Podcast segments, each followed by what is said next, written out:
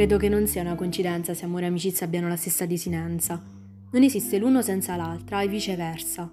Però poi se ci pensi capisci che nella vita solo l'amore non basta. E lo testimonia nei momenti in cui le cose vanno male e senti bisogno di avere una spalla su cui piangere.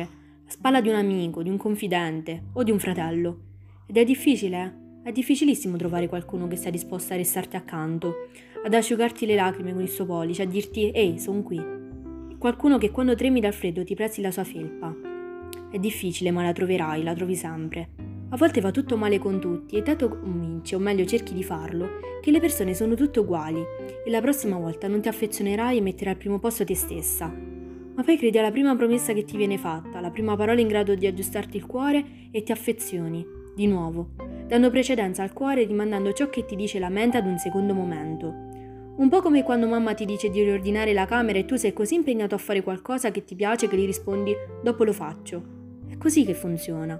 Ci piace così tanto amare che lo facciamo pur sapendo che ci farà male, a tratti malissimo. Amiamo perché altrimenti non avrebbe senso avere un cuore, ascoltare musica o leggere un libro.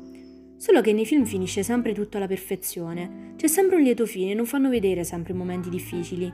Eppure sono così belli, nella loro difficoltà sono in grado di insegnarti tanto.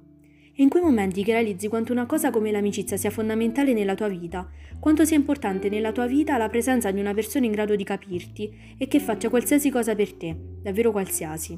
Sono poche le persone così, sono pure e tutte le cose pure scarseggiano. Altrimenti tutti l'avrebbero e perderebbero tutta la loro purezza.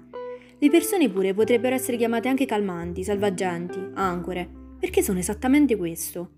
Capita rare volte di avere una persona salvagente nella propria vita, ma quando capita puoi stare sicuro che da quel momento in poi non sarà più solo, avrai davvero per sempre qualcuno al tuo fianco, perché non c'è errore, delusione, che possa porre fino al bene che questa persona ti vuole. No, non ti appoggerà sempre. Ti direi che è sbagliato, che non dovevi comportarti in quel modo, ma stai tranquillo che la sua porta sarà sempre aperta e sarà sempre lì per porgerti la sua spalla per farti piangere. Sì, non ti dirà di non piangere, perché le persone salvagente non sono così superficiali ti consiglierà di sfogarti, urlare, dare pugni al muro, ma poi ti aiuterà a farti capire che non sei tu quella sbagliata e certe cose succedono semplicemente perché doveva andare così. Sarà al tuo fianco anche quando tu penserai di aver perso anche lei, semplicemente perché per tanti impegni non riuscirete a vedervi, ma poi, quando vi rincontrerete, ti accorgerai che il vostro rapporto non è cambiato e siete rimaste quelli di sempre.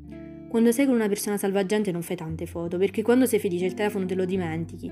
Ti dimentichi delle ore che passano e dei mille problemi che ti aspettano quando poi sarete ognuno a casa sua. Le persone salvagenti sono le persone più forti che incontrerai nella tua vita e ti influenzeranno così tanto il cuore che pian piano diventerai forte anche tu. I loro consigli ti miglioreranno così tanto che tu ricomincerai un giorno a fidarti, un giorno ricomincerai ad amarti, a volerti bene, a vederti bella. E tu ringrazierai quella persona salvagente che sta da un po' il tuo ceroto sul cuore, ma lei ti risponderà con un non ho fatto nulla, perché sì, loro sono così.